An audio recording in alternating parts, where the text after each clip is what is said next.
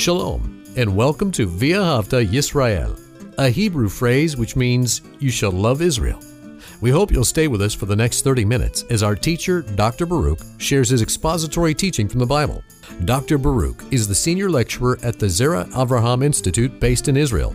Although all courses are taught in Hebrew at the Institute, Dr. Baruch is pleased to share this weekly address in English.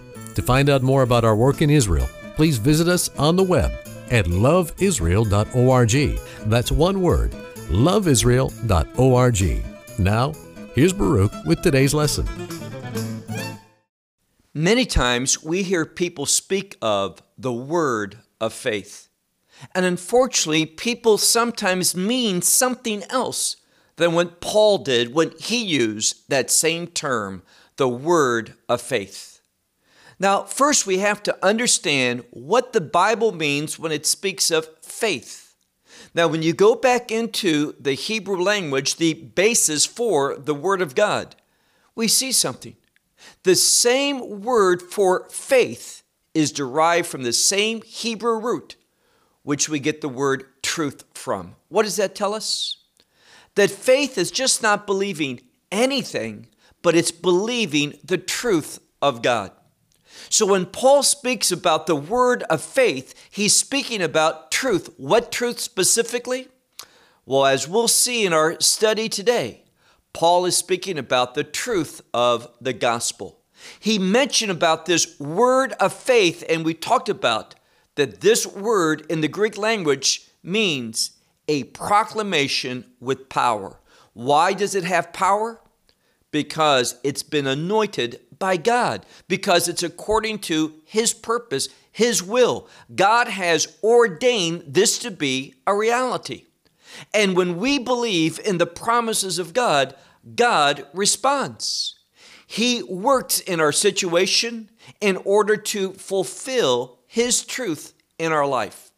And the best example of that is indeed that gospel message. And this is what Paul is going to focus in on and our response to the gospel, how to do so correctly in this portion of scripture from Romans chapter 10.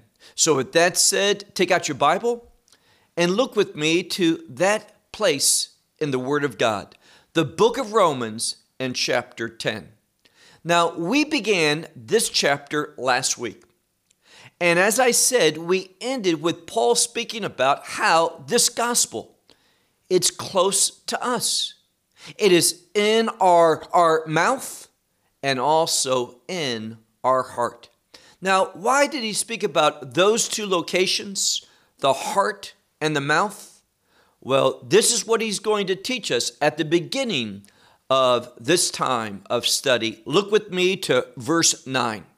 He says these words Because if you confess with your mouth the Lord Yeshua, so it begins if we're going to respond properly to that gospel message. And let's speak a moment about what is the gospel.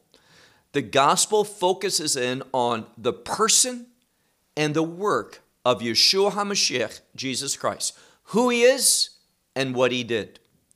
And he was sent into this world according to the truth of God. Now, one thing that I really like about the scripture is how God, He knows all things. When did He know all things? He always knew all things. And therefore, we see a very important scripture. It says, in regard to the Messiah, one of the ways that, that the Word of God speaks of Yeshua is that He is the Lamb of God. Now we know John the Baptist, when he was at the Jordan River, he saw Yeshua coming, and what did he say? Behold, the Lamb of God that takes away the sins of the world. That term lamb is related to Passover, which is related to redemption. And that's what redemption is all about removing sin. And the message of God's redemption is called the gospel. Literally, the term gospel means good news, and we've learned before in Hebrew, that word, besorah, for gospel, is derived from the same word for flesh. And what's the relationship? Here's the good news. Here's how God worked out redemption that God has visited humanity in the person of his Son, who, being fully God, took on human flesh. When? In the incarnation. That term incarnation simply means when God, who is spirit, became flesh and was born into this world for that purpose of redemption. And what is that redemption? Removing sin. What did John say? Behold, the Lamb of God who takes away the sins of the world. And why did he say lamb? A lamb is that Passover animal. And Passover is the festival of redemption. Now, in the book of Revelation, kicking with this same theme of the Lamb of God, we hear this verse where it says that Yeshua, that he is the Lamb of God that was slain before the foundations of the world, meaning before creation. How do we understand that? Simply this that according to the truth of God, God always knew before creation, before that first sin in the Garden of Eden, He always knew that man was going to sin, rebel, reject the Word of God. But because God loves humanity, He provided one way, and you need to realize that. There's only one way to find forgiveness.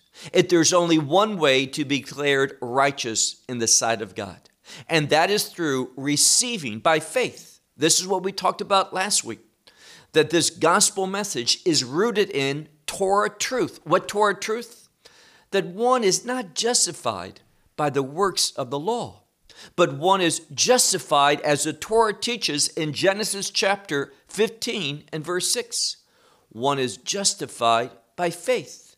We talked about, we emphasized last week that Abraham believed in God and God accounted it to him as righteousness. So, this word of faith, it's all about believing the truth of God, believing this, this means of redemption that focuses on the Lamb. This Lamb that was slain, meaning God knew that humanity was going to sin and therefore, before that sin took place, even, it was God's plan according to His truth, knowing all things, that His Son would do the work of redemption. That's why the Lamb slain, God's purpose, His plan. He always had that gospel, that good news that He is a redeeming God. So the question that, that Paul's going to deal with is this how do we respond to that word of faith? Let me say it another way. How does one respond to this word of truth? Well, the same way Abraham did. One believes. And how do we do that? Well, look if you would, to verse 9. Romans chapter 10 and verse 9, where it says, Because if you confess with your mouth the Lord Yeshua, recognizing that he is indeed Lord. Therefore, He's the authority over us, and our life, part of faith is recognizing His Lordship. So if you confess with your mouth the Lord Yeshua, and you believe in your heart, now, heart has to do with the seat of, of thinking thoughts. So you have to, and what is speaking about, confessing with your mouth and believing in your heart, it means that you need to agree with what God has done. Believing involves submitting to, recognizing it as truth. So when we confess the Lord Yeshua and believe, and notice what it says here, and you believe in your heart that God, and this is God the Father, and then the next word, I realize in most English translation the word order is switch, but it says that God, Him, now it's speaking about Yeshua, that God did something with Yeshua. It says God, Him, having raised. So we see once more what we alluded to last week that it was God the Father who raised His Son from the dead. Now, Messiah, he has the power to, to lay his life down. He also had the power to take it up again, but he did not. He submitted. He was in Sheol. The scripture says that he descended into the lower parts of the earth, Sheol. What did he do? He went there to proclaim. He went to those that were in that compartment of Sheol called Gehinnom, which is the place of punishment. We might call it hell. Why they were there? because they did not have faith. They did not believe God's proclamation, that word of faith, was true. They rejected it, they didn't respond to it. And those who were in Abraham's bosom, in Hebrew, Chek Avraham. Why is it called by that name? Because Abraham believed. These were the same ones with Abraham that believed the promise of God.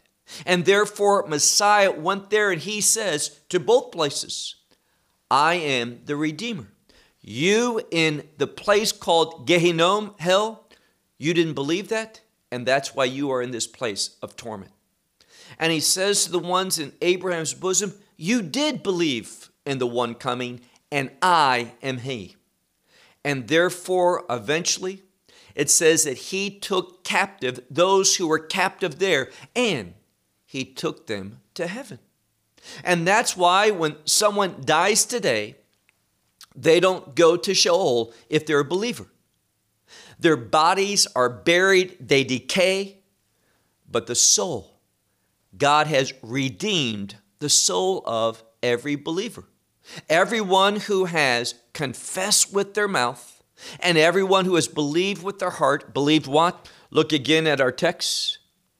It says, that God, Him, referring to Yeshua, has raised from the dead, one who confesses with their mouth and believes in their heart concerning the resurrection of Messiah, that God said yes to him in his work. This one, what does it say? This one will be saved. Now, when we look at this word for, for being saved, it's very important because when you see it, it tells us here that this word is in the, notice very carefully, the passive meaning. We didn't save ourselves, it was God. God who responded to us agreeing with this truth, us agreeing with the work of Messiah, that He saved us. In the same way that He worked in raising His Son from the dead, He did that. It was an outcome of Him. Same thing in regard to our salvation. Our salvation is because of God. He did the work. We are recipients of it. Once more, how? By faith that we believe this word of faith, this word of truth. Now look at verse 10. For with the heart one believes in righteousness, and with the mouth one confesses for salvation. Now, notice you see two things here. It says, with the heart, one believes for what? Righteousness. And with the mouth, one confesses for salvation. Now, the emphasis is that there's a relationship here between righteousness and salvation. And here's what this relationship is between these two things. First of all, it is because of righteousness, the righteousness of Messiah. That's what he did. He paid the price so that righteousness could be mediated to you and me. And when that righteousness, his righteousness, perfect righteousness, is, is mediated to us, how? Not by works of the law, but by faith. When we believe and we confess. And the outcome of that, his work of righteousness, is our salvation. But there's another relationship between those words, and that is this. When one is saved, saved how? By grace, by agreeing with the work of God. God did the work of salvation. Remember what Isaiah says. Isaiah is quoting God who says he looked at humanity and he was amazed. Now, God knows all things, but when the scripture says God's amazed, it's to emphasize something that, that is surprising. And that is that God looked and no one was really interested in what God was interested in. No one was concerned about the spiritual condition, being lost, the lack of righteousness in one's own life and in society. Therefore, the scripture says in Isaiah that, that God did something, that his own arm, now this is the word Zeroah, and this word Zeroah has to do, it's also the same word for a seed, an offspring. And if it's masculine, it refers to a male offspring. So when the scripture says in Isaiah, the, the arm of the Lord, we could properly translate it, the Son.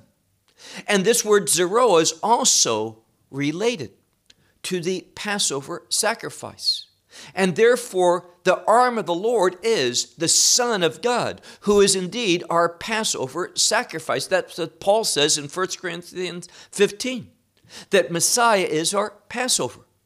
And so, what we see in the scripture is this it is because of the work of redemption that that righteousness is mediated to us and that saves us.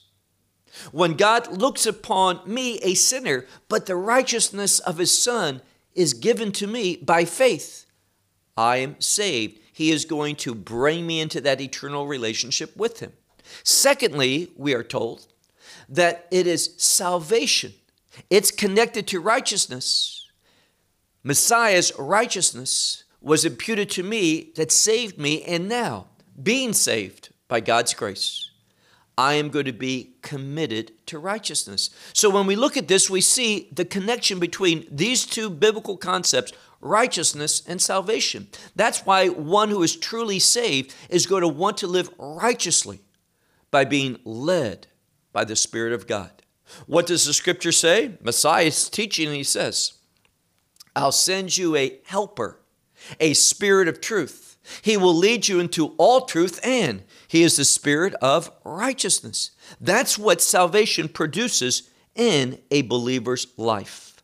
Now, also, when we look at the next verse, verse 11, great statement here. Because one of the things that no one likes is to, to be ashamed. I don't want to do the things that bring shame upon me, especially when that, that shame is public. And God is saying a great benefit from the gospel. Look again at verse 11. What it says here, verse 11. For the scripture says, everyone believing in him. So, what's the key? Not good works. Are we wanting to do good works? Absolutely. We want to behave righteously. We've been declared righteous by God's grace, by the sufficiency of Messiah's work. We want to live out our lives righteously. But it says here, everyone who believes in him, it says, this one will not be ashamed. Now, what does that tell me? It tells me that I can have confidence. I don't have to do this. Some time ago, and I, before coming to Israel over 20 years ago, I was living in South Florida. And the Miami Baptist Association did some surveys. And one of the things that, that they asked a group of people, leaders primarily, people who were active in local congregations, they asked people, are you saved? And you know what the most frequent response was? Now, this wasn't new believers or, or people who were immature in their faith. These were leaders, those who were actively involved as pastors, associate pastors, Sunday school teachers, elders, deacons, leaders. And the most frequent response that they get from that question Are you saved? This is what people said. I hope so. That is a horrible answer. See, we need to believe God. He's promised. If you believe in that gospel message, you will never be ashamed. What does that mean? Because the righteousness, it has nothing to do with me. It has to do everything with the sufficiency, the perfection of the work of Messiah. It tells us that, that because of what he did, I have been declared righteous. The righteousness of the very Son of God has been imputed to, to me, credited to me. So when God the Father sees me, he sees the righteousness of his Son. And because of that, this scripture is, is fulfilled, which is, I will never be ashamed. And that means I can have confidence. I don't have to say, I hope I'm going to be in the kingdom of, of heaven. I know because it doesn't depend upon me. It's not based upon anything that I've done. It has nothing to do with works, performance. It has everything to do with what? Believing the word of faith, that truth. And what's that truth? The gospel message. So when you confess with your mouth and you believe with your heart that, that Messiah just didn't die, but that he was raised from the dead, when you believe that, you will never be ashamed before God. His grace is sufficient, and His grace transforms you into the very son, the very daughter of God, meaning you're part of His family, and you can be assured of that. Now look at verse 12. In regard to this wonderful promise, should we conclude that it's only available to some people, maybe just to the Jewish people? Well, he says in verse 12, For there is no distinction. Doesn't matter who you are. Why? Because when we go back to the Abrahamic covenant, we learn something. There were no Jewish people alive back then. Abraham was not born a Jew, he was a Gentile. But he became the father of the children of Israel. That heritage, because of his faith, was passed from him to not Ishmael, but to Yitzchak, Isaac. And from Isaac, not to Esav, Esau, but to Yaakov, Jacob. And then to the descendants of Jacob. But we see that Abraham, he was transformed by faith. He became a new creation, that's the message. And therefore, we know something. That, that this, this distinction that, that humans want to make, you know, people talk about uh, race and racism. Of course, it is a horrible sin to be racist, to look at someone and to speak or to think or to behave in a way that's unkind because that, that person is of a different culture, or ethnic group. We shouldn't use the term race because we all are part of the human race. We all, if we trace ourselves back, we go to Noah and before the flood, all the way back to Adam. So we're all of the same race. And because God, in His splendor, creates people differently, we're all wonderfully made, but, but there's difference in, in how one looks, the size of one's ears, the color of one's skin, the sound of their voice. All these things speak about the greatness of God, this diversity, a wonderful thing. But God says this in regard to th- things being different. Verse, verse 12. Actually, verse 11, where he says, I was right the first time, verse 12. For there is no difference. Jew, also even Greek, meaning a Gentile. For the same Lord is of all. And what does this same Lord have? Being rich for all, all who call upon him. So it doesn't matter what culture you come from, what language you speak, how you look, None of those things are important. What's important is this that you realize your absolute, your total need for mercy. And there's only one place to get it, and it's from the grace of God. And there's only one way to have access to that grace of God, and it's through faith in that word, that word of truth, which is the gospel.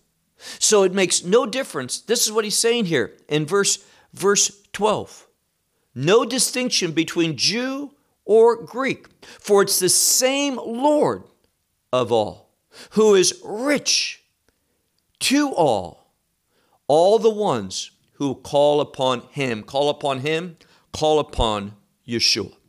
Verse 13. For all, and this is a verse taken from Yoel, Joel, where he says, For all, I love these inclusive words, for all who should call upon him, call upon the name of the Lord, will be saved. So you have to call upon the name, meaning this. There's only one name, and it's Yeshua. I said last week, doesn't matter if you call him Jesus, Iesus, Yesu, whatever. It's speaking about his identity. And people are known because of different languages with different enunciations, but it's the same one. We're speaking of Jesus. All who call upon the name of the Lord, this one will be saved. And it's a word of truth, it's a proclamation that comes, and it's the foundation of God's plan for salvation. One more verse, and we'll be done. And this will set the stage for next week. Therefore, how will will they call upon whom they have not believed? And how will they believe upon whom they have not heard? So there's a problem. It is a necessity to call and to believe, but if you don't know, if you've not heard, how can you believe? How can you respond? And that's why he says here at the end of our study, where he, he writes, How will one hear? How will they hear without what? A preaching. Without someone giving them revelation. And it doesn't matter who you are, if you know that gospel, you have been called to share that gospel with others by letting them know that God so loved the world that he did something, that he sent his only begotten Son, that whomsoever, doesn't matter who you are, whoever will call, confess, believe in their heart that, that God has raised Yeshua from the dead, this one, he will be saved. Be faithful to share that message with everyone that you meet. And you will be surprised how God is faithful to bring and to touch people's heart that they might respond and they receive that same wonderful gift of salvation. Well, we hope you will benefit from today's message and share it with others. Please plan to join us each week at this time and on this channel for our broadcast of loveisrael.org. Again, to find out more about us, please visit our website, loveisrael.org. There you will find articles and numerous other lectures by Baruch. These teachings are in video form. You may download them or watch them in streaming video. Until next week, may the Lord bless you in our Messiah Yeshua, that is, Jesus, as you walk with Him. Shalom from Israel.